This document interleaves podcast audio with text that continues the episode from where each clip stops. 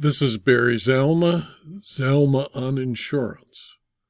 Today I'd like to speak about the construction contract because it is a key element in every construction defect suit and is important to every investigation of a construction defect claim. When a construction contract, like every other contract, is unambiguous, the party's intent may be determined from the contract alone, and it is the duty of any court, not the jury, to state its meaning. Construction contracts are governed by the same rules as other contracts. When a court is called upon to interpret a construction contract, its terms are given their ordinary and generally accepted meaning, with the court working to give effect to the intent of the parties, unless the contract itself gives special meaning to the contract terms. For example, in Missouri, the cardinal principle of contract interpretation is to ascertain the intention of the parties and to give effect to that intent. The terms of a contract are read as a whole to determine the intention of the parties and are given the plain, ordinary, and usual meaning. Additionally, each term of a contract is construed to avoid rendering other terms meaningless. A construction that attributes a reasonable meaning to all the provisions of the agreement is preferred to one that leaves some of the provisions without function or sense. This is from Dunn Industrial Group versus City of Sugar Creek, a 2003 decision of the Missouri Supreme Court, and is the kind of statement that would apply in almost any state. Consider the Indiana Court of Appeal agreed and said the intent relevant in contract matters is not the parties' subjective intents, but their outward manifestation of it. The cardinal rule of contract interpretation is to ascertain the intention of the parties from their expression of it. That is the wording of the construction contract. In Nodland Construction versus the City of Avon, the Minnesota Court of Appeal in 2011 found that a contract needs to be read in its entirety, coupled with other contracts between the parties. When done so, the construction contract that may, standing alone, appear ambiguous becomes clear and unambiguous.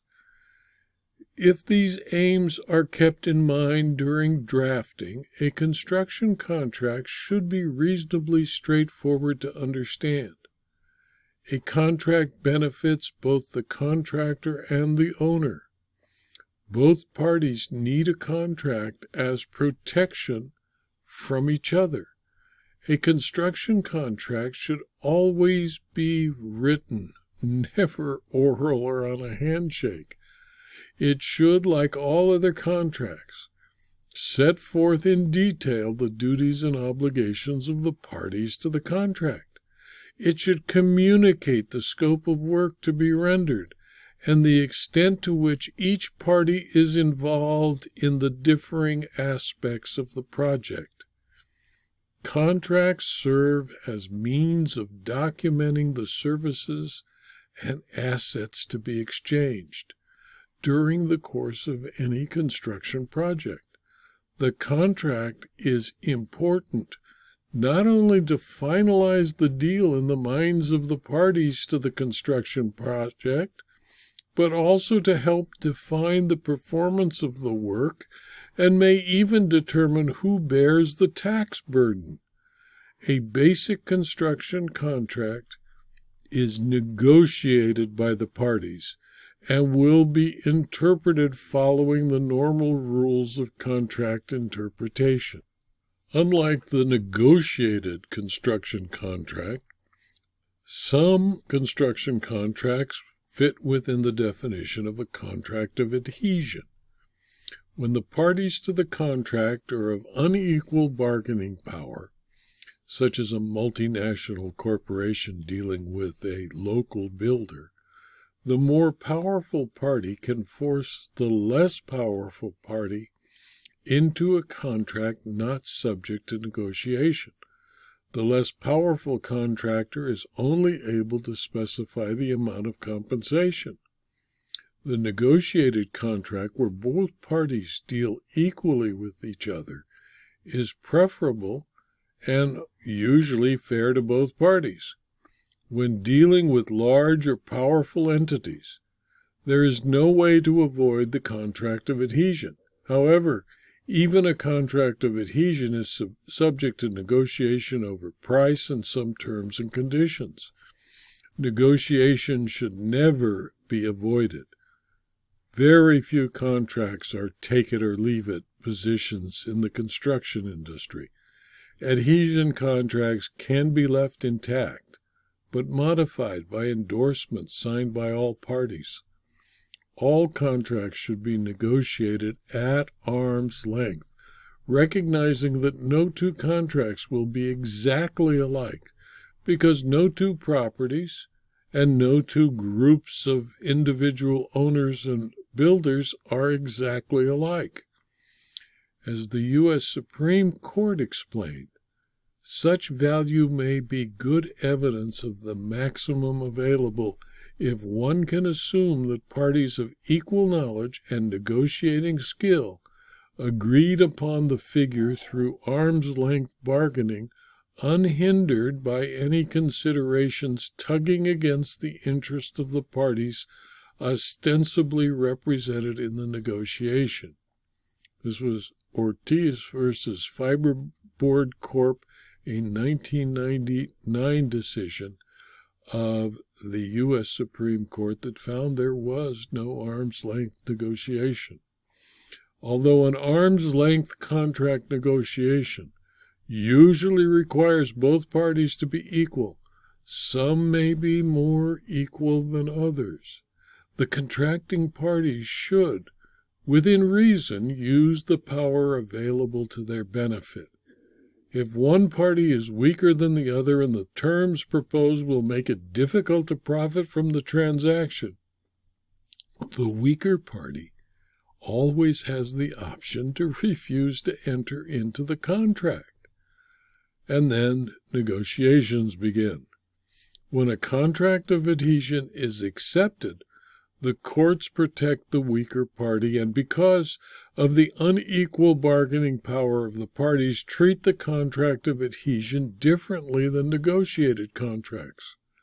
Courts will interpret any ambiguities in the contract of adhesion against the drafter of the contract to equalize the rights of the parties and prevent the stronger contracting party from taking advantage of the weaker party. Contracts of adhesion should be avoided, if at all possible, although the profits that can be made from a contract of adhesion often outweigh the one sided nature of the contract. The builder or contractor who signs a contract of adhesion should be careful to read the contract in total and preferably have it reviewed by his or her counsel to ascertain that all of the conditions can be and will be accomplished before the contract is signed in a manner that will result, hopefully, in a profit for the person entering into the contract. To protect themselves, parties to construction contracts often use standardized form contracts that all parties understand.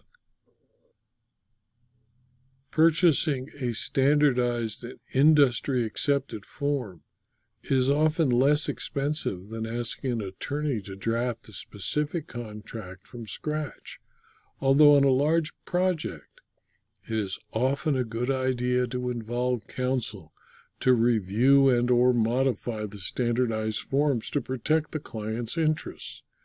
Generally, though, Sources that create construction contracts are equipped to project and protect standardized form users because they are familiar with 1. New case law that affects the interpretation of contracts. 2. New statutes that affect the interpretation or application of the contract terms. 3. The need to resolve legal issues that become apparent so that they will not arise in future contracts. Four, the need to conform to changing building codes and construction related statutes. And five, the need to conform to changing insurance policy wordings and regulations. The most extensively used standardized forms are those that have been developed by the American Institute of Architects, the AIA. AIA contract documents have defined the contractual relationship in the design and construction industry for 120 years. AIA contracts can save the parties time and money, are up to date and constantly revised, provide assistance in dealing with new design and construction issues. The contracts can now be purchased, in fact, in MS Word format. The AIA was established in 1857 when 13 architects met to create an architecture organization that would promote the scientific and practical perfection of its members and elevate the standing of the profession. Before this time, anyone could be called an architect, including masons, carpenters, bricklayers, and other members of the building trades. No schools of architecture or architectural licensing laws existed.